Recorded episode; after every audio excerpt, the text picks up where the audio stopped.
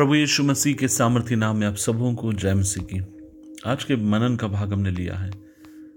याकूब की पत्री अध्याय एक, उसकी उन्नीसवीं अंतर लिखा है, मेरे प्यारे भाई और बहनों, सुनने में जल्दी, बोलने में धीमे, और क्रोध, क्रोधित होने में धीमे हो।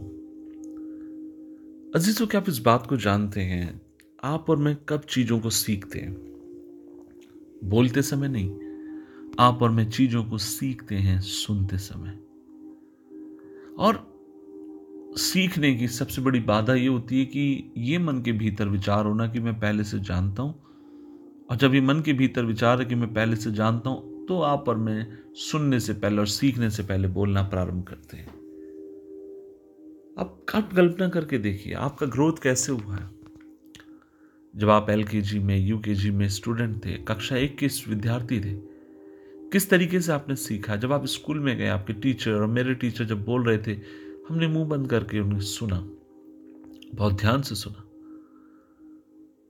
कई बार जब समझ में नहीं आया तो फिर बार बार हमने सुना।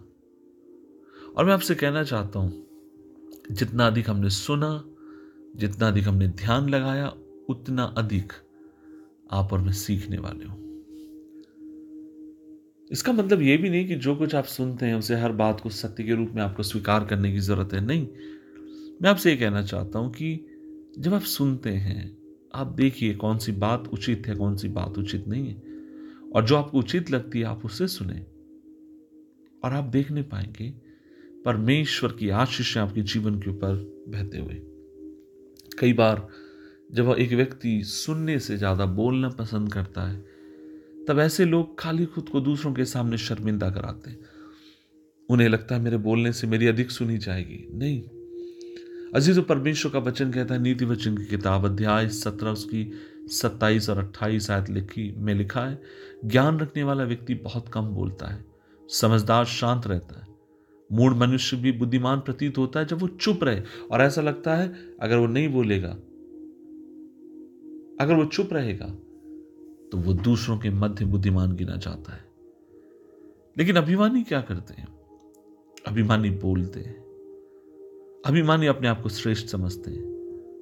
अभिमानी कहते हैं कि मैं जो जानता हूँ, वो सबसे उत्तम है। नहीं अजीजों नीति वचन अध्याय दस, उसकी उन्नीसवें पद में लिखा है, यदि आप बहुत बात करते हैं तो आप निश्चित रूप से पाप करेंगे। जहाँ अधिक बात है, वहाँ अधिक पाप है। तो फिर समझदार रहें और चाप चुप रहें। अब बहुत ज़्यादा बात करके आप ये मत सोचिए कि जितना अधिक आप बोलेंगे, उतना अधिक आप दूसरों को उत्साहित करने वाले होंगे। नहीं। आपको बोलना ज़रूरी है, दूसरों को उत्साहित करना ज़रूरी है, लेकिन उससे बढ़कर आपको लोगों की सुनने वाले होने की आवश्यकता है। आज आपसे कहना चाहता हूँ कि शिक्षकों की कमी नहीं है। आज जिस दुनिया में आप और में रहते हैं, बोलने वालों की कमी नहीं है, प्रचारकों की कमी नहीं है। सुबह से शाम तक आप देख सकते हैं ढेरों, लेकिन इन दिनों में सबसे बड़ी कमी है, वो है सुनने वालों की। आज मेरी आवाज़ को सुनने वाले पेरेंट्स मैं आप सभी कहना चाहता हूँ, आखिरी बार कब था जब आपने ध्यान से एक दूसरे की सुनी? आखिरी बार कब था जब आपने ध्यान से अपने बच्चों की सुनी?